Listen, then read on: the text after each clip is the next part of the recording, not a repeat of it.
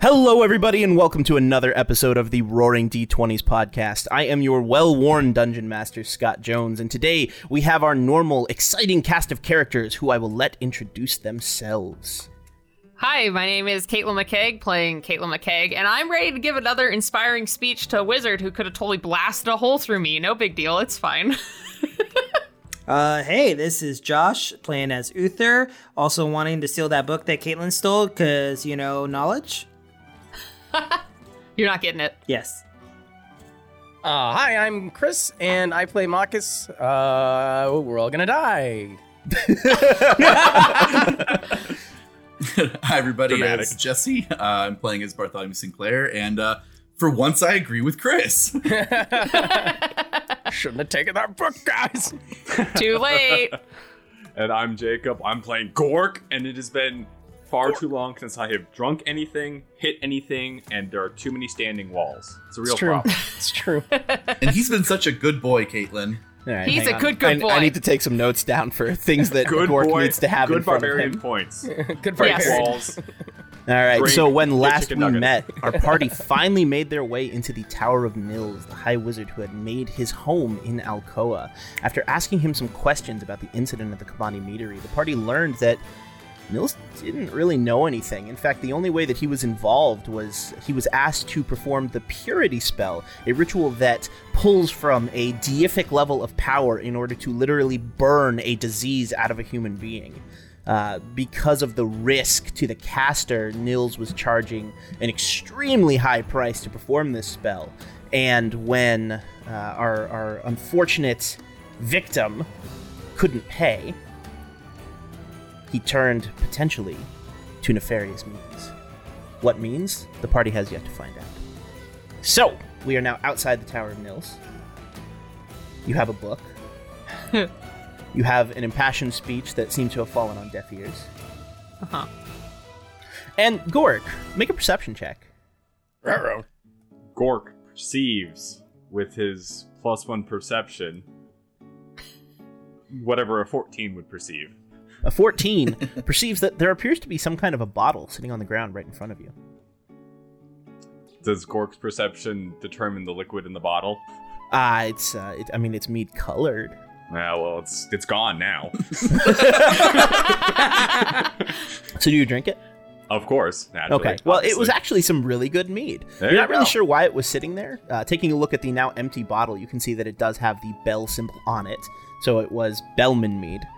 Uh, but you know, you have something to drink now, which Yes. apparently you hadn't had in a long time. And I was really afraid of Gork's anger, so I figured that as a DM, I should probably make sure that. one out of three. One out of three. Walls and I don't know. Yeah, working on it. Gotta hit something with my sword soon. Yikes! I really hope it's not anything, you know. It's a with a wall, light. probably. Two birds, hit, one wall. hit wall with sword. We'll see how well that Ting. goes. That being said, what is the party's next move? Um, well, I, I put, first of all, I'm gonna like stuff the book in my bag so it's not as obviously out and about. Um, w- uh, did the party see me? I it watched was just Caitlin Josephine book and in I. her bag. Well, I'm Are you do you trying to- guys you even know about hide the it? book? I'm gonna try to hide it. Go ahead and make a. We'll make this a stealth check. Versus the party's Ooh. passive perception. A Nat 19 Oh. plus three. I baby. don't think any of you saw her put the book in her bag. Why I mean. Josephine did, but Josephine also knew that the book was there. I- I'm giving Caitlin the bird. You don't. e- You can't flip me off. You don't know what I did. no, not not Caitlin the character. Oh, Caitlin the player. Oh, God, this is I thought It, confusing. it gets just- kind of confusing sometimes. I just thought Uther was handing her a pigeon Zazu. That's Yeah, why I yeah, thought- oh, my birds are back. Flipping her the bird. You just flip Yeah, him. He does yeah. like it's like yeah, when they people spin the bottle and hope it lands. Yeah, You yeah. hope Oh, that the bird with lands feet down on one of her horns. So just to clarify, Josh, are you flipping off Caitlin McKeag or Ca- Caitlin McKeag? Caitlin McKay. Okay, cool. Perfect. Just- Ah, fuck. so that's clear for all of you listeners at home. Yep, Of course. Crystal. Oh boy. Um, I'm gonna walk up to the party and be like, "Well, I mean, oh, we didn't get much out of him, and I know kind of our next task is getting to Zast. I say we go back and gather our things and maybe hit the road. I'm surprised you're not dead right now.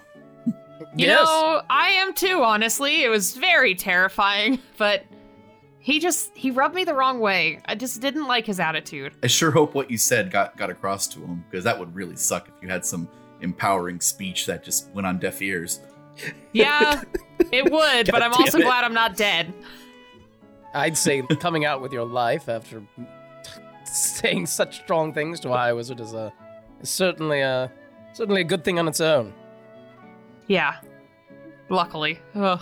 I don't know. I'm not going to do that again anytime soon, though. I don't know do about you guys, but I'm feeling kind of beat. Okay. Uh, after all of that, Oh yeah, you got hit with magic twice over, didn't you? Yeah, you can say that. so, I mean, we can go back, collect our things, maybe have a couple drinks, a little bit of food, and talk about our next next plans. I feel like I this was an important milestone for Uther. He took damage without going down. Oh wow! Well, most Granted, it, it took some intervention. But like he he even like learned something. He wasn't Whoa. unconscious when the learning happened. But you know what he did? Right. You know what he didn't learn was the men spell. but we but we this did is gonna learn be one of those wouldn't help things. This is gonna be one of those things where anytime a player tells me they want something like super vehemently, I, I make sure that it's like the most roundabout way possible to get it. In another campaign, it's a it's a, a dagger of blindsight, and that's just just so you're aware, player who I know is listening to this who wants that, it's never gonna happen. LOL. All right, so gather your things. I assume that means you're heading back to the bar, to Oasis. Yep. Yes. All right. Well, as you make your way through the town of Alcoa to Oasis, uh, you notice that the streets are about as empty as they normally are. The caravan that had uh, held the D'Angelo family has, of course, gone, headed to Gil, supposedly. So the streets are quiet, quieter than they have been since you've been here. That is until you get about 50 feet to Oasis, at which point you hear a crashing sound coming from within Oh, the bar. Uh oh. Marcus books it. Away? Yeah, I'm gonna follow my No, course. no, towards, towards, yeah, out of here. He's just no like- more. He's like, I'm done. I'm done. This no is more. This, this random crashing sound. I'm out. This is the line. No. Marcus starts sprinting towards the noise. All right. I'm gonna follow him. as you all make your way towards the bar itself, Marcus, you burst your way through the doors and you see a scene of destruction in front of you. Uh, the bar itself is mostly empty, but several of the tables have been knocked over and there appears to be some kind of viscous liquid just on the ground. Uh, as you look around, you see a small child chasing after a, a gray blur that is currently crashing its way around the entirety of the bar. Uh, a second figure sitting behind the bar you recognize immediately as Ashrin, the owner, who just kind of has her head in her hands. around at the speed Oh, sound. God. Uh, uh. go, gotta. I'm gonna go try to scoop the gray blur because I have a feeling I know what that is. Oh, are you now? Okay, go ahead and give me a dex check. uh, fuck. Not animal Uh. Twelve. Uh, in this case, it's to catch the thing, not to calm it. There. Uh, a 12. So, as you kind of race towards the, the small child in the gray blur, you reach down to try and scoop it out of the air, and it slams full on into your chest. And as you fall down onto the ground, your, your little canid friend kind of does a, a happy little dance on top of you, spinning around in a circle and, and making a small noise. The child comes up right around uh, the creature and goes to grab it herself, at which point the cannon jumps right off of you and the child crashes into you, having slipped on said viscous liquid. oh god, my chest. Yeah, Astron, um, I'll I'll get a mead if you if you have a second. She looks up at you and just gives you the evil eye. It says, Sure, that'll be 300 gold pieces. oh. Hey Gork, can I have some of that money you made? Gork's economics are for Gork's personal use. Um, well, at least I've got entertainment. Uh, I'm gonna I'm gonna pick up the kid that's like crashed onto me, and I'll be like, Ashrin, I'm sorry. I'll help you clean this up. And I'm gonna like set their kid down gen- or gently, and then just try to scoop up my my little boy again. Okay, so you're going to try again. Go ahead and give me another dex check. My boy. So, Marcus, have you run away yet? That's better. No, Marcus is just now standing there. Soaking I in got the a, truth. a 17. Miss 17. So at this point, now that the, the, the little boy has realized that you're there, he really wants your attention. He wants to play with you. So it's not super hard to chase after your little friend. He wants you to, in fact. He, he will stop occasionally and turn around and just kind of spin in a circle and, and yap at you before running away again. But finally, you do manage to corner him. And as he just All sits right. there, he, he kneels down and does a little playful growling sound. Okay, buddy. We good? Gets lower. Okay. Okay, we're gonna try this out. Pouts. Ah! Give me a dex save. Uh, 15. A 15. With a 15, you actually manage to reach out both of your hands and grab the creature and hold him fully in your arms. Now I need an animal handling check. Ooh, uh, 22. 22. After a couple of uh, frenzied seconds of just trying to adjust yourself and make sure that he doesn't slip out of your grasp, you finally lay a hand on your little friend's head and he calms down. Still wiggling a little bit, but it's out of excitement rather than trying to escape. Whew! All right, My, everyone, meet Fango. I, Fango. am I'm sorry, what? It means it, it it means mud in Italian. I feel like you were so excited is for this big reveal, and it just went over everyone's head. That's cute. I like it. it, it's mud from thermal springs in Italy. That is totally a place in D and D world. You What know, whatever. Can you eat it? No, you're not eating my Fango. yeah, it's Fango, which means mud in Draconic. I, I meant. Perfect. Does that mean dragons are Italian? That's Yes. what it really means. you walk into Dragon's Lair, it's just like, "E bisogna fare le patro. What do you think in Malera?" I give you the fire blast. I, I cook you All right right, well, up. we Watch hit our drama, racism man. quota for The red this. What dragon. culture are we gonna offend this week, everyone? Canadians? Yeah, they don't count. Dragon Mario. and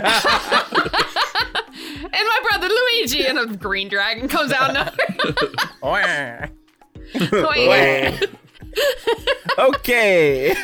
Mark- okay. Marcus, uh, Okay. Marcus literally just stands there watching this unfold around him, just like he sighs and he's like, I, I always get them when they're small and cute. And then he starts like writing tables and chairs and things.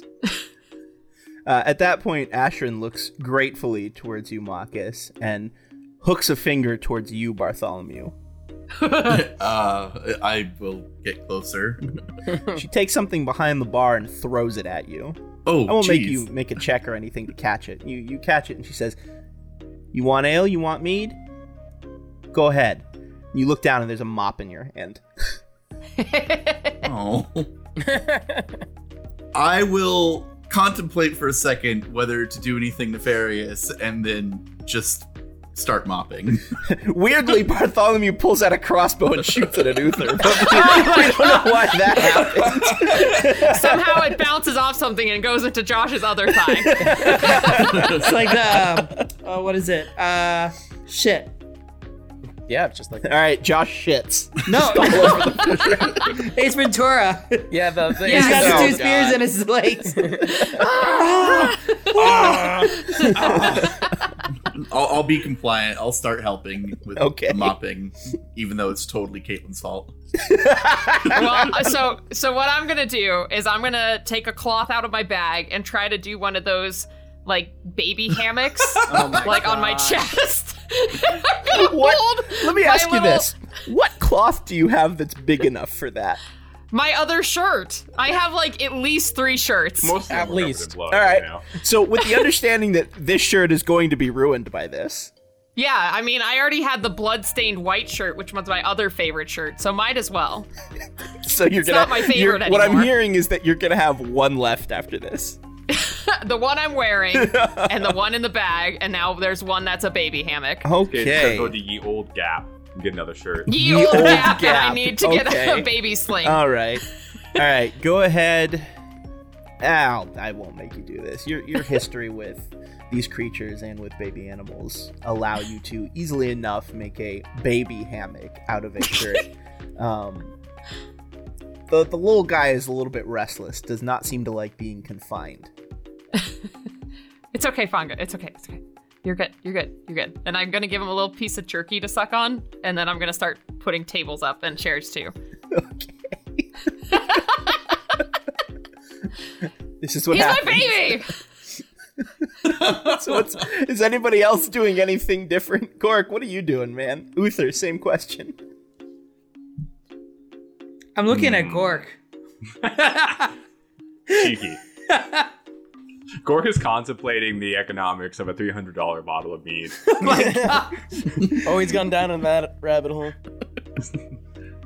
All right, Um, Gork, go ahead and give me an intelligence saving throw. Oh, here we go. Oh, it's saving throw. Oh, wow. That's a 13 to understand what the 300 gold pieces is quality purchasing for Barbie. Yeah, sorry to be a dick after the fact, but I'm gonna need you to make that a disadvantage Okay. because you're Then- Gork. because you're Gork. Perfect. That was an 18, so it's still a 13. Okay, so it's still a 13. That's still pretty good for you. Uh, you get stuck on the word economics. Yes. Um, eventually, you, you know how if you say a word often enough, it loses its meaning? Correct. That's about the point you hit when your brain shuts down. But it took you about 15 minutes to get there, which is a new personal record. There you go.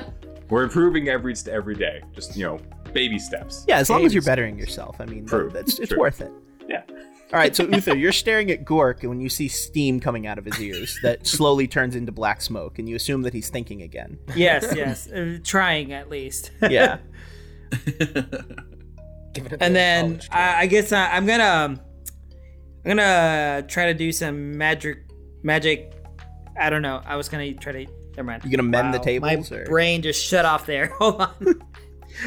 No, no, that's Gork. Gork's brain shut off. Working on it. I'm gonna pull out my wand and I'm gonna try to do some magic bullshit and try to just do the easy way and try to push out the uh, the slime and shit out the door. Yeah, what what spell are you using to push the slime out the door? Magic Um, missile, or So It's out the door Fireball. and the wall is gone. I didn't ask how big the room Hey, was. my I said I cast fireball. so I got firebolt.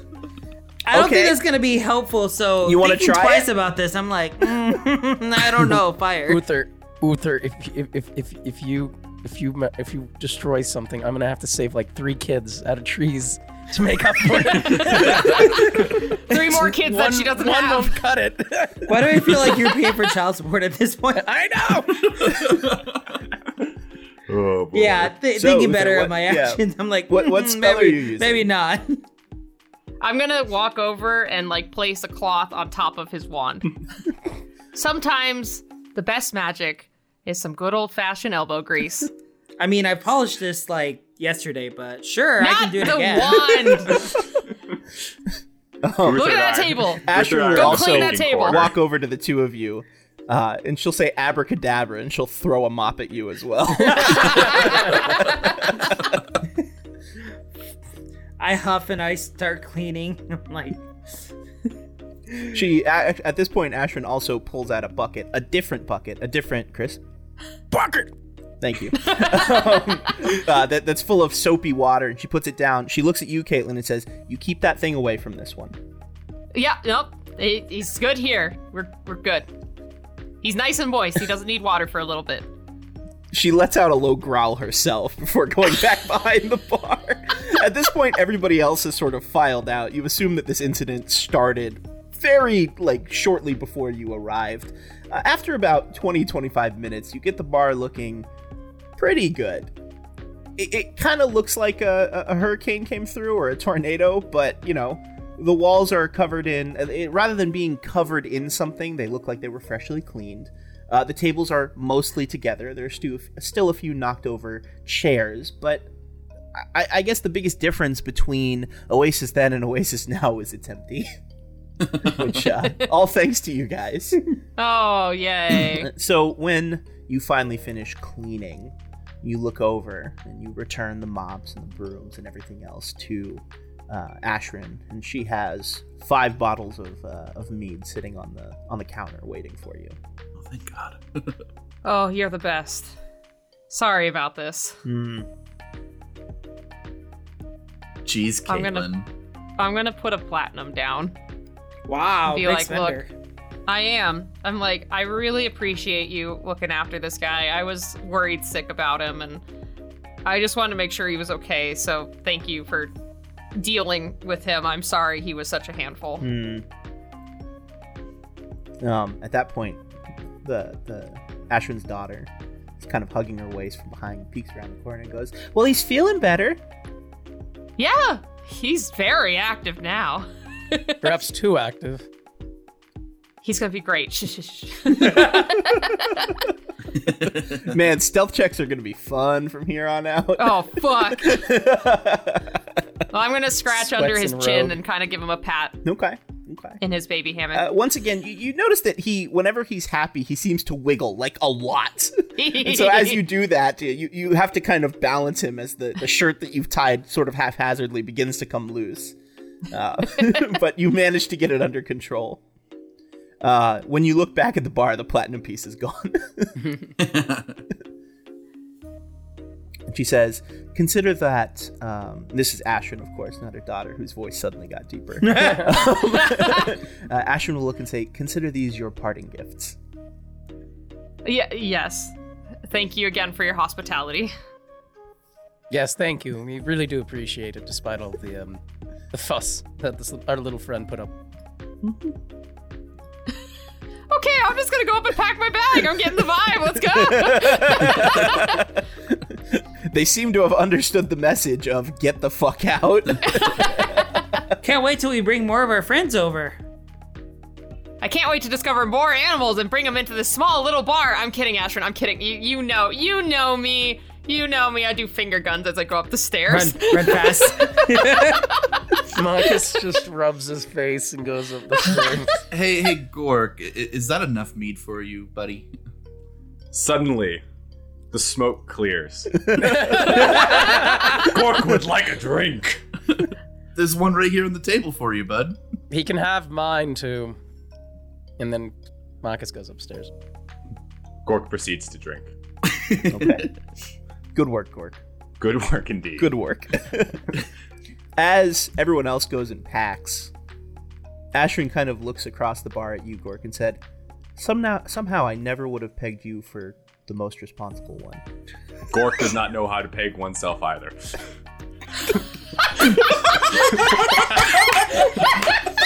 Gork, I will give you inspiration if we never mention that again. Gork finds these terms acceptable. what a line! Oh no! That, that's that's the Episode gonna be the 22 bit that we have for Pegging oneself. Pegging oneself. Oh boy. Oh, the filter's not gonna like that. Oh, That's great. Okay, um, a few minutes pass, and a few meads down the line, Ashwin seems content to continue supplying you, Gork. Uh, everyone else comes back down, bags packed, and ready to go. So, party leader, what's the plan? Uh, well, He answered. He answered. You all heard it. He answered. Ladies and gentlemen, we got him. no, you're Oh. hurting me. Sides. God, Don't. There's there, well, there's one clear. Hold on. There's, a, there's a- there's one clear choice I think we have since we're we've exhausted all of our options here. We have to go to Zast. I, I agree. Yeah. And um, it, It's gonna be really pizzazz. Yeah. Ah! Gork did not understand that. Right. Anyways, it, it does seem rather strange. Perhaps this is a more clear cut than we think. I don't know. Um, but this this um this other this other meadery, this other this other uh, company prop might might truly know something. Brewery, might- by the way. A brewery, excuse me. Yes. Um, they he might have been uh, what's his name? Knighton. Knighton might have been uh, working with them since they are underhanded in the first place. Who knows? We'll see what we find there. I mean, Okay. sometimes people are very desperate when their families' lives are at stake, so I wouldn't put it past them to consider all the options, whether they be uh, nefarious or not. Yes. Yeah. The thing that still gets me is the fact that um Elzen Dervish never did receive the note from um from from the Bellman company here. Oh, I think are we consider He's sure that. about referring to the note when you discovered that Bellman had learned of Knighton's intentions. He had supposedly sent a missive to Alzen Dervish warning him, but as far as you know, Dervish never received the letter. Yes. We'll have to check when we get back to maybe we could check something at the Kamani Meadery or around town, see if anyone has maybe Dervish's books, but from the sounds of it, yeah, he might have not received it at all. Yes, may- perhaps um perhaps Mr. Knighton intercepted it somehow or um you know something else happened. Who knows? But I'm not really sure how to investigate that unless we go back to uh the Kamani meadery or what's left of it rather. hmm But for Or now I maybe Yeah, they've see- ex- sorry. Maybe they've excavated enough for us to investigate what happened inside. Mm, yes, that's true. I still think that we should go to Zast first. I, I agree. I agree. Also, it's very possible that the conversation that Dervish had with with Knighton could have been a result of receiving that letter. Uh, you know that they were talking to to each other at one point, based on witness accounts. It's very possible that the letter did arrive late. It, it seems like it would have been late if they were talking about it during the festival. Um, and may perhaps, perhaps because of the letter, they had their altercation.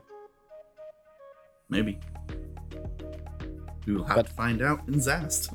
That's true. Okay. So, you went three days east from Gil in order to arrive at Alcoa. Based on the information that you received while you were doing your initial investigation, Zast is apparently 10 days to the west, which means it would probably take you about two weeks to get there if you took the normal route. However, when you head outside of town, you notice that there oh, is Oh, no. not one, but two paths that head in the western direction. Oh. Marcus squints. Who had the map? Uther? I think you had it last. Uh, yes, yes. The let me pull that right out. Checking for any stains this time. I don't see any.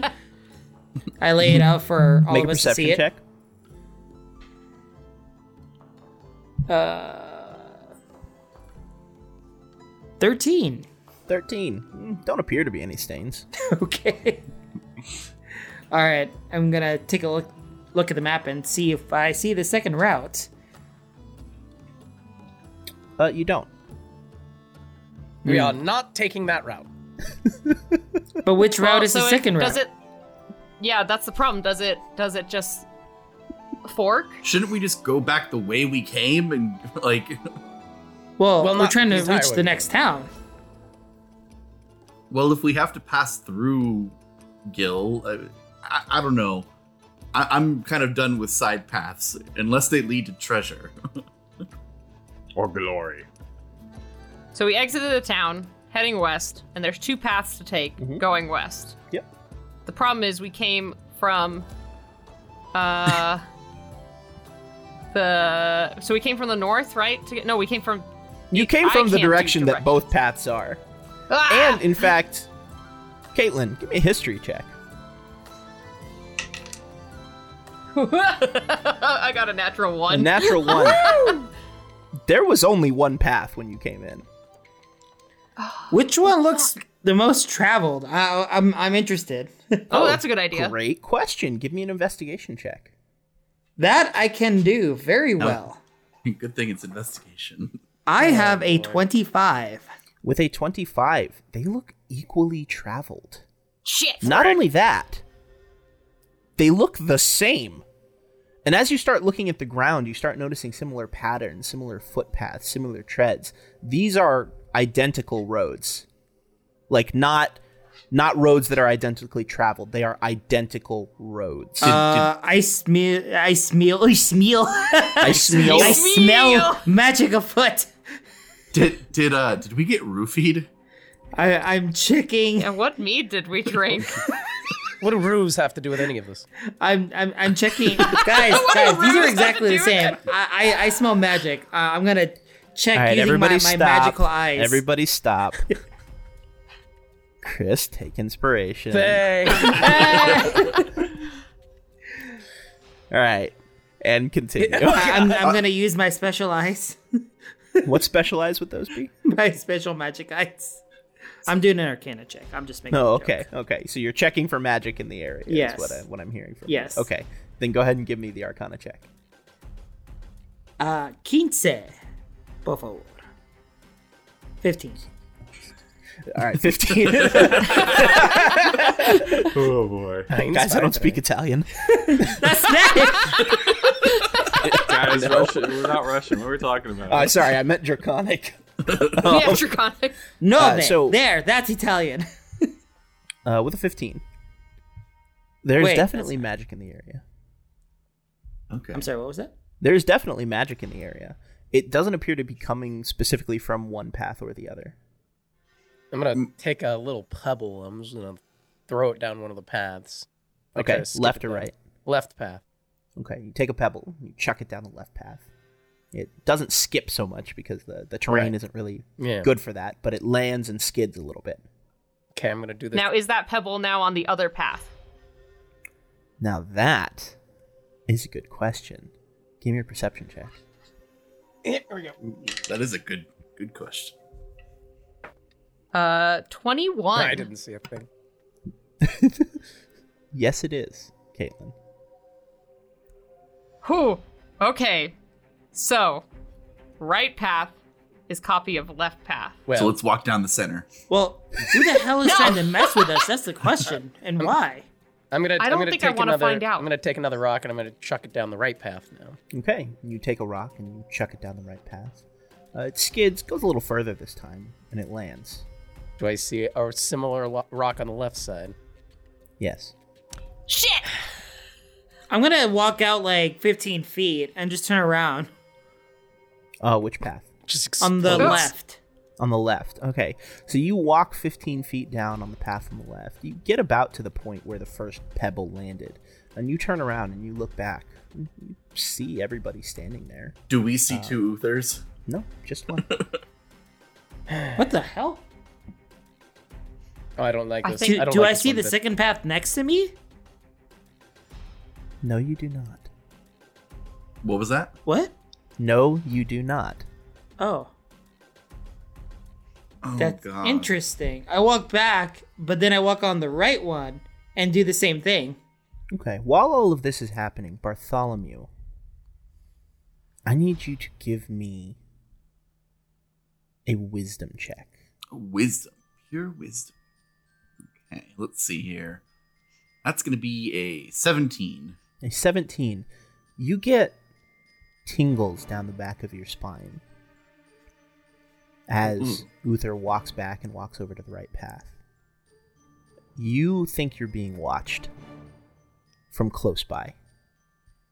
I turn to Marcus and be like, I I don't know about you, but something seems really off here. Um it almost seems like someone is toying with us. As you turn towards Marcus and say these words, you look up expecting a witty response that has something to do with not taking responsibility for the party. Um, but Marcus is frozen. And as you look around Bartholomew, at Gork and at Uther and at Caitlin and at Josephine, they're all frozen. Uh oh. Oh no! Done it now. Um, can I interact with Marcus in any way? Like, I just want to like pat him on the shoulder. You can.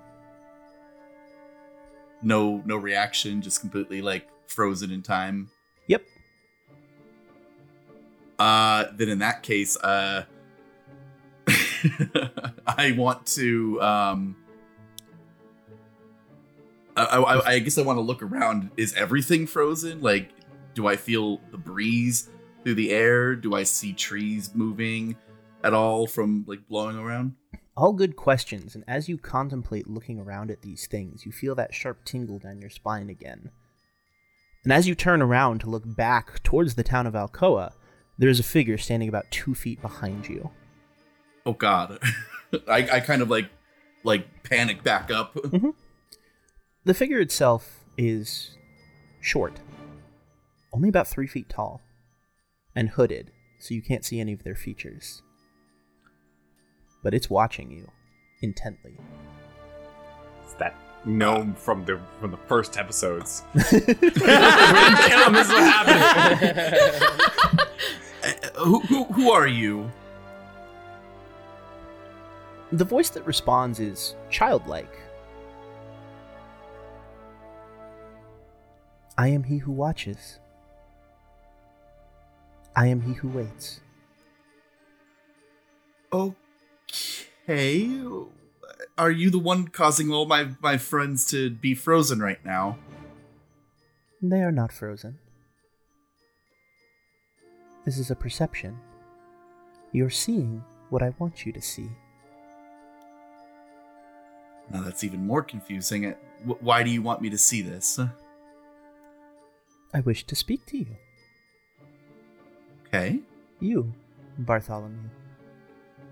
And what would you like to discuss? The future.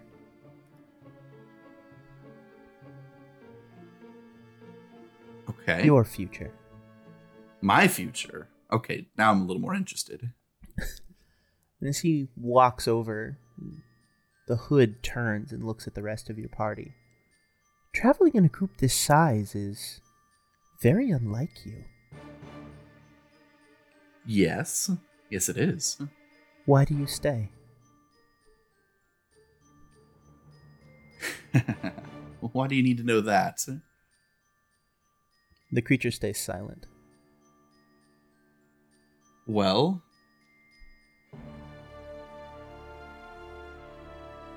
quite honestly, it's uh felt like it is time for a change. Uh I didn't want to be on my own any longer. And going through this you know, the one mission that I had with them uh grew me a little bit closer to them and decided to stick around for a while because being alone is I'm sure you know is pretty lonely.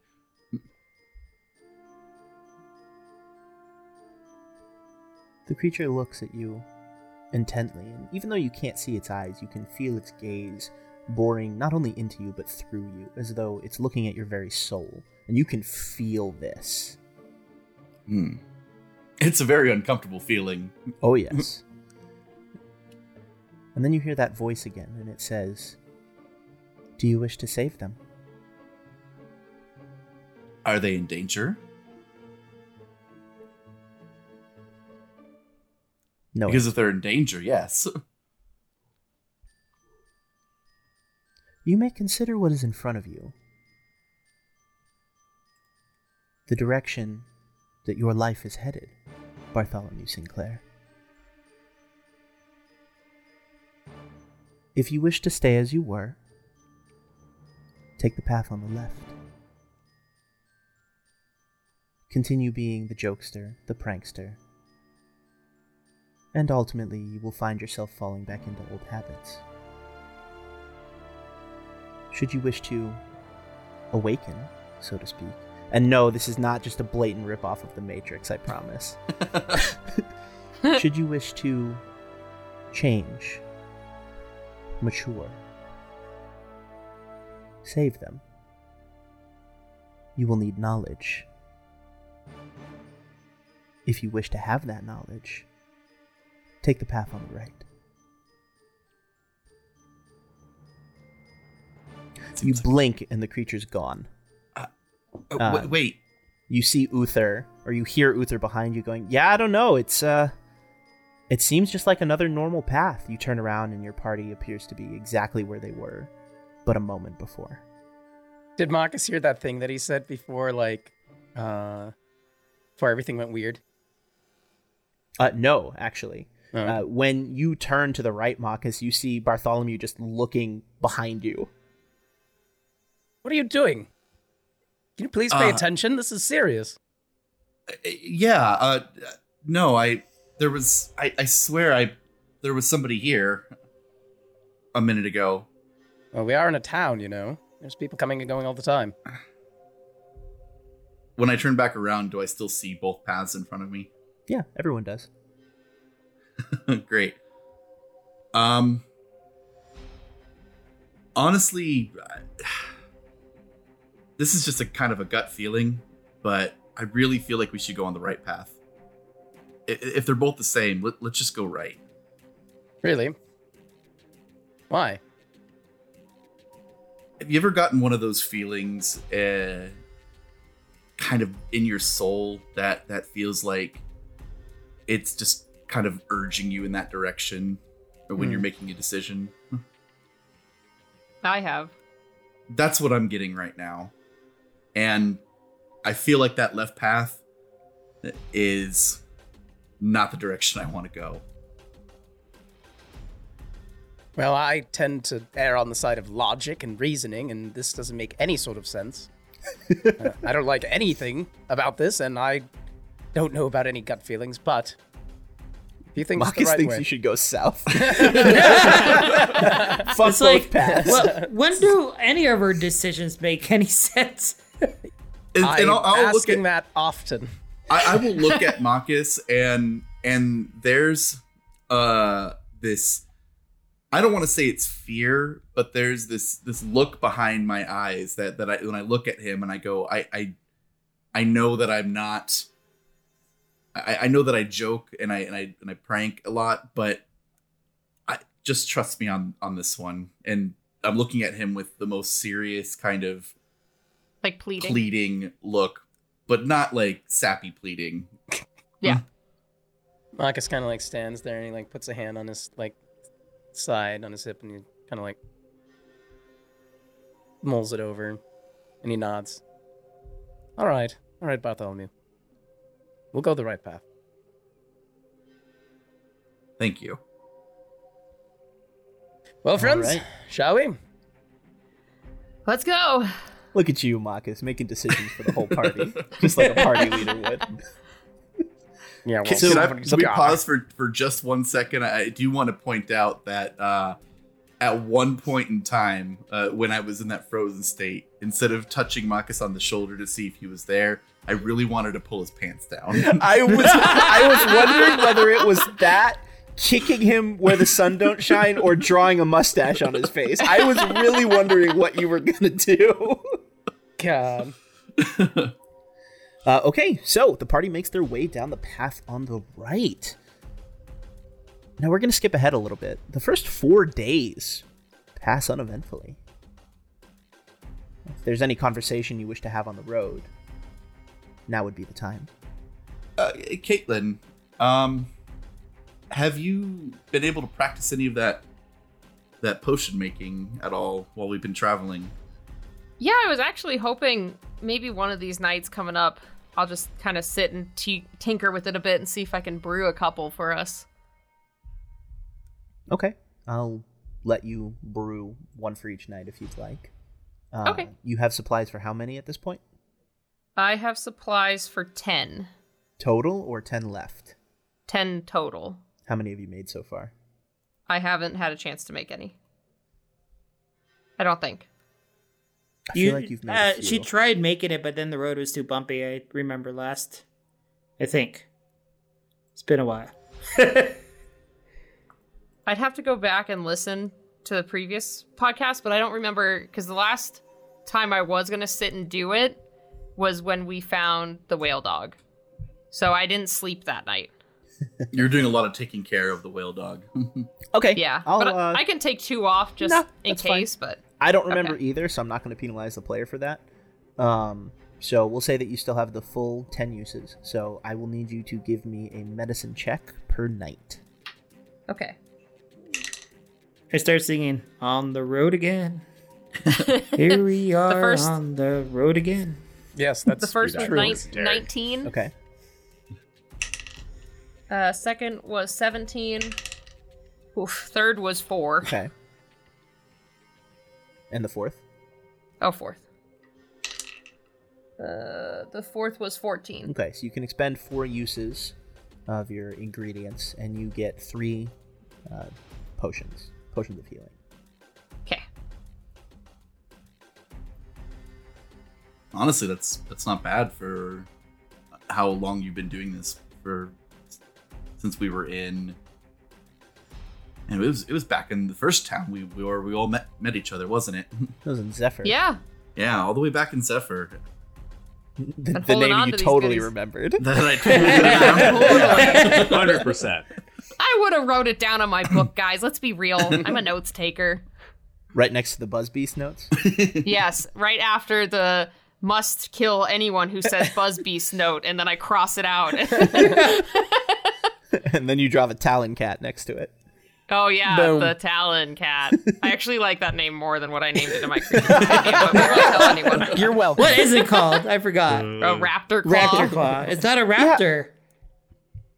It uses a raptor. Uses It's not a bird of prey. Oh my god, get out of here.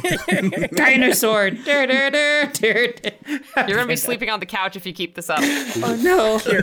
oh no. Just like that again. I use this thread a lot, but it never really sticks. Jokes But on this you. I time, want to sleep on the couch. She missed me too much. All right. Well, uh, after those four days on the road, mm-hmm. having three extra potions added to your inventory, the weather suddenly takes a turn for the worse. And rather than the clear skies and warm but not too warm temperatures that you've had, now that you're not in Alcoa anymore, the, the sort of arid pseudo desert that you'd grown accustomed to over the past several days has turned back into that greenery that you were used to in and around Gil. Uh, so it's a lot nicer. But in the space of an hour or so, the weather turns from clear to storming. Uh, the rain's coming down hard. The path that you're on is open and devoid of tree cover, unfortunately, so you're all getting rained on pretty hard, and visibility is extremely poor. But it's only like midday. After riding in this storm for 40 minutes, who's in the lead? Um, not me. All right, Marcus, you're in the lead. Great. Uh, Marcus, your horse hits something in the road that you didn't see, Like uh, head on or like uh, like steps on? like steps on. Is it is my horse okay? Like it? Your like horse is fine, but you don't know what it hit. Oh, um, I'll kind of like hold up a hand for everyone to stop for a second. Okay, who's second in the march order? I'll be second. All right, give me a perception check. Uh, 17. 17. So just in time, you manage to see Mox's hand raised, even though the visibility is terrible. You manage to stop your horse. Uh, everyone else stops in time as well. Marcus, what's next? Uh, I'm gonna kind of pull my horse around and see if I can see what uh, my horse stepped on. Okay, as you pull the horse around, it's a dark shape, maybe six feet long, two feet thick, maybe a little less than two feet thick. Wait. No. It almost looks like a body. Oh dear. Um, I'm gonna get out and get off my horse, and I'm gonna pull out my sword. Okay. What's the holdup? Uh, there might be a body here on the road. A a what? A corpse. Ooh, that's Uh, not good. Marcus kind of goes over there and kind of like, uh, not like pointy pointy stab stab, but like kind of like, kind of like uh, nudges Tap. it. Yeah, taps it. You hear a sound that you weren't expecting. It sounds like metal scraping on metal as your sword connects. What's in the? I'm gonna pull my sword. Okay. Uther, make an intelligence saving throw. Okay. 24. 24. Um, Fucking laugh. as that metal sound grates all of your ears, Uther, it feels like a spike of arcane energy has been driven through your skull. Ugh. You manage to stay atop your horse, but your head now feels like it's being split in two by the presence of some kind of foul magic. Oh, I'm gonna tell. I'm gonna yell out, guys, guys, careful. There's not something right about that thing. Um, perhaps we should all back away for a moment here. That's a good idea. all right, so I'm gonna get down Did I- to investigate what the hell just made my head split open. Okay, how are you going to investigate that? Um, well, first of all, instead of using uh, metal, I'm gonna see if I can find like a stick nearby. Okay. Um, So, so, you're, you're when you say investigating what caused it, you're talking about you're going to poke the body with a stick. no, I'm not gonna. Well, I'm not poking the body with a stick. I'm assuming there's like cloth or something around there. I'm trying to lift it to see what what it was, what scraped and made that noise. I guess. Sure. I'm Okay. standing next to Uther just in case. Um, so as the rest of you back away, Gork, Uther, you approach with the stick that you absolutely found on the ground, um, and you kind of peel some of the cloth back, and you're staring at a shaped plate of metal where the body's face would be. Is it like a mask or just like a piece of metal? Oh, that's a great question. You're gonna have to get closer to find that out. I'm gonna get closer. Okay, go ahead and give Oh, me an no. investigation check. Hmm. I have a 15 there. With a 15. So as you kind of bend down and at this point not using the stick, you're going to have to use your hands to investigate whatever the hell this is. The first thing you know is it's not alive. The second thing you notice is the metal isn't a mask. You reach down under to try and pull it off and you don't find anything. As you kind of move the cloth away further, the metal is in the shape of a very distorted looking face.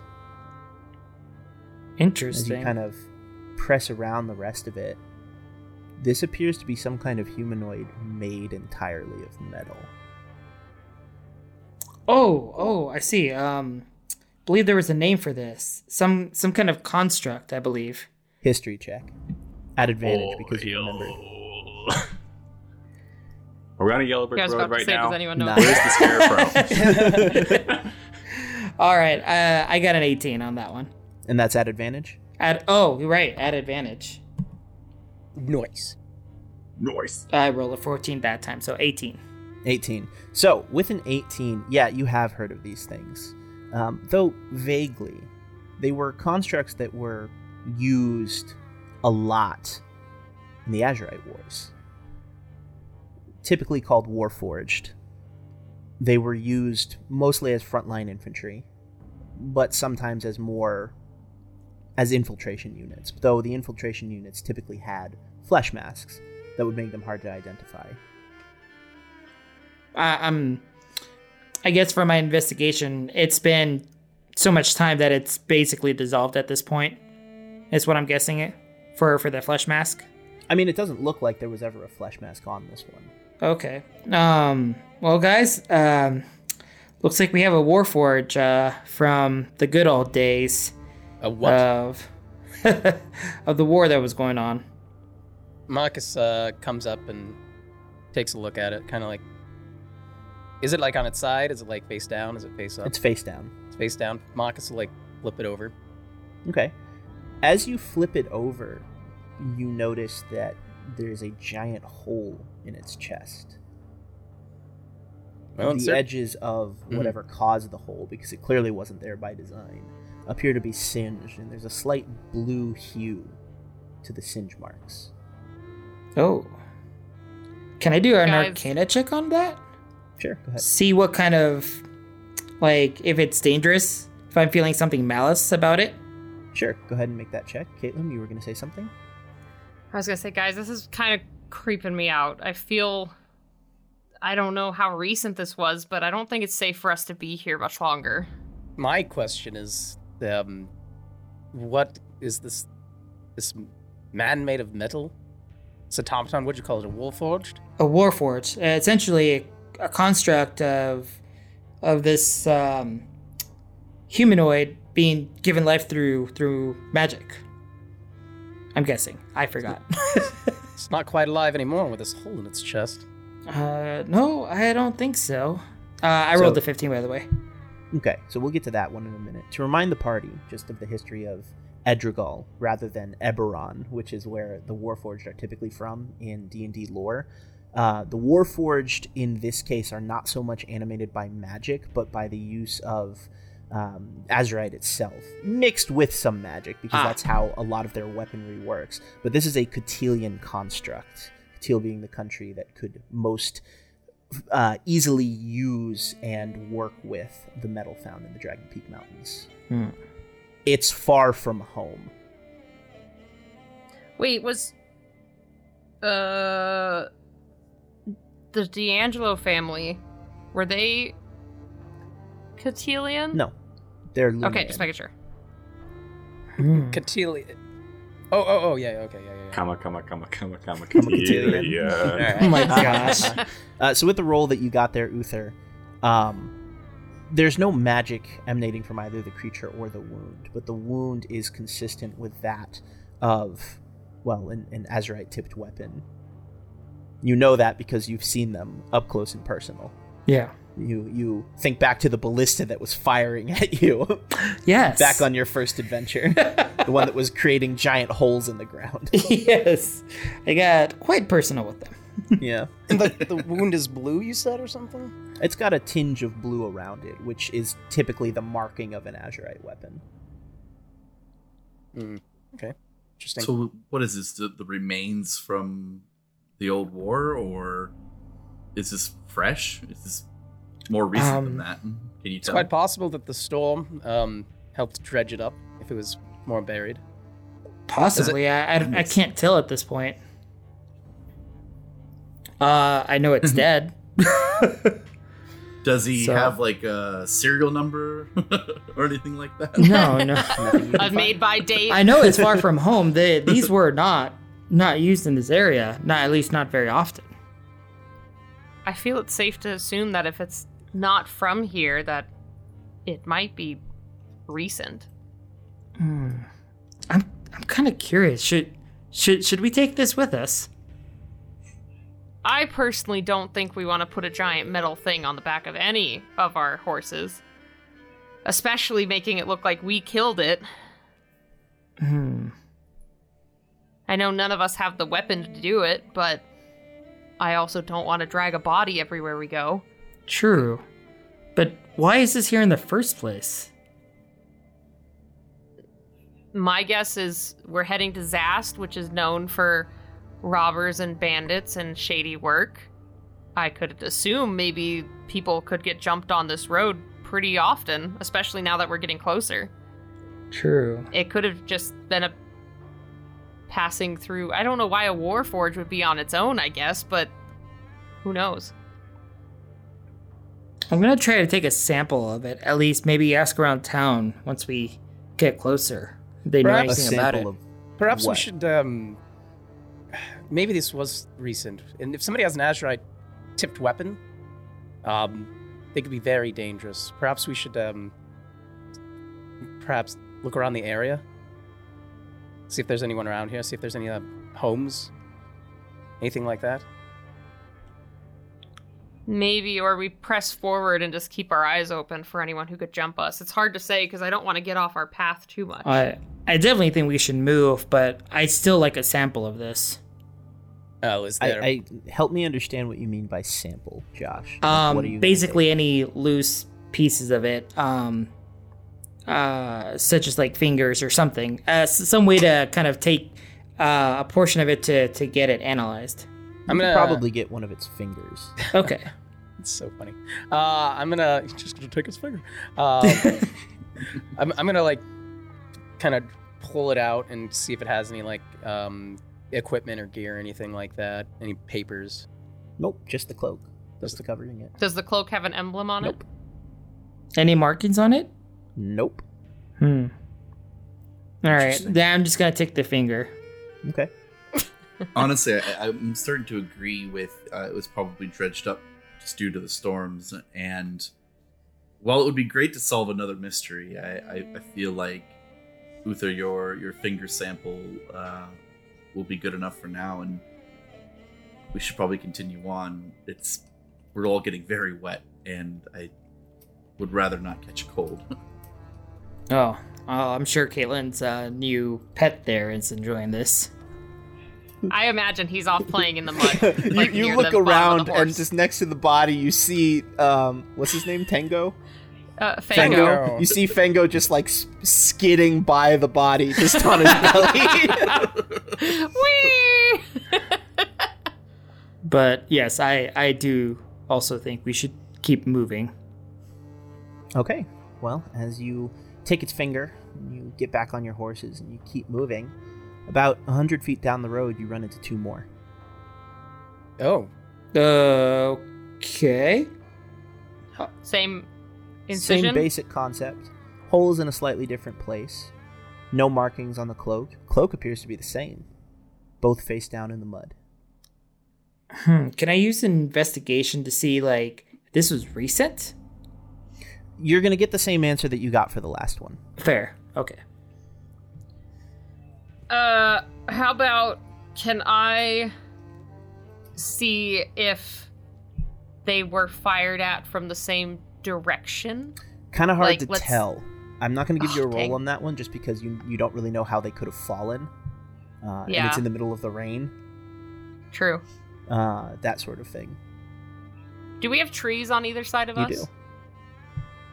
Guys, I think let's just assume these are fresh. They could have been old from the old days of the war, but maybe we should travel closer to the tree line, blend in a little bit so we're not as noticed in the middle of an open road. Gork is very good at blending into things. Yes. Yes, you are, I'm indistinguishable from the trees, as there is no difference in size. He is truly a treasure. All right, that was funny. okay, so as you hug the tree line and make your way down the road, the number of bodies that you see starts to increase. Next time you see them, there's five. The next time, ten. And they're all piled on top of one another until finally, it almost looks like there's a small mountain of Warforged bodies sitting in front of you. But there appears to be a clearing in the center. And you see something glinting right in the middle. In one of the bodies that seems kind of separated from the rest. hold on now. This could be dangerous. I'll see if I can um, pick that out. Marcus uh, steps very carefully, very slowly, and um, tries to reach and grab that glint. Okay. As you reach down, this one reaches up and grabs your forearm with an iron grip, quite literally. And it starts to squeeze you very hard. And I need a strength saving throw from you, Marcus. Oh, frick, I'm not good at strength. Oh, frick. Here we go. oh, frick. That's not Oh, good. frick. Does Marcus start, start yelling? uh, He goes yelling, "Oh frick!" he's going, oh, frick. Oh, I got an oh, eight. frick. An eight. So you can almost feel your bones getting close to being crushed by this creature, and you lock eyes with it momentarily, and then it drops back to the ground. You continue reaching for the glint, and you manage to yank a very odd-looking dagger out of this creature's back. Hmm, There's a blue glow on its tip. it's very strange. This is all very strange. This thing almost killed me. That looks like this dagger might have been what did it in. Azurite, As, uh, perhaps? As the rest of you kind of go over and look at the dagger itself, the blue slowly turns purple, and the purple turns red, and blood starts running down the tip. At that point, it seems like all of the creatures around you start moving again, and the, the mountain of Warforged falls over and engulfs the entirety of the party. Some near automata shit. Oh, yeah. Fair.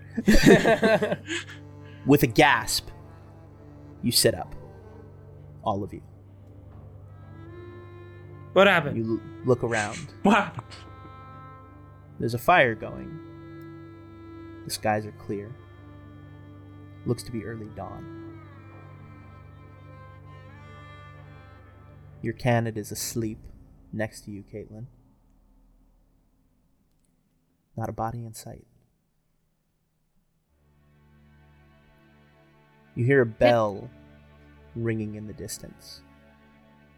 And you look over and you see in the distance several very large buildings. The road that you're on is no longer grass or dirt. In fact, it's brick and paved. This is, just by description, most probably Zast. And you wonder momentarily was this all a dream? Did we imagine what happened? But Marcus, as you look down, the dagger is still in your hand. Still blue tipped. And that's where we're going to stop for the day. Jesus fucking the Christ. hell? Real man. Neurotomata show. Fucking robots with memories. I love it. Well, now we're in the uh, the mind fuck segment of the podcast. I don't everyone. have enough intelligence or wisdom to survive the mind fuck statement. I'm just a fucking character right now. This is how we lose Gork. yeah, he just goes this, insane. This is where we go. No, wait. Perhaps Gork is the key to surviving. Oh god, Right, He can't It's like- absorb the knowledge. Yeah. Right, that was a be big drama. Yep. By, Yep. the, by the mind fuck Yep. stuff. Yep. You don't know what the, the delta wave. Exactly. Oh God. Okay. Well, that was a thing. That was a All right. thing. Well, thank you everyone for tuning in to another episode of the Roaring D20s podcast. As always, I hope you enjoyed listening as much as we enjoyed creating. Um, if you have any questions about what the fuck just happened to the party, don't DM me because I'm not going to give you the answer. Um, that being said, if you like the podcast, go ahead and uh, let us know in any social media place that you can find us. If you didn't like it, please go ahead and tell Caitlin directly. Great, she thank you. loves Mhm. hearing all of those. Oh, yeah. And we get a ton you. as far as I know, or maybe that's just Caitlin yelling at me. I don't know if it's actually like community anger or just her anger. It really could be either. But I channel that being I said, channel we'll it. see you for episode 23 in two weeks. Goodbye, everybody. Bye.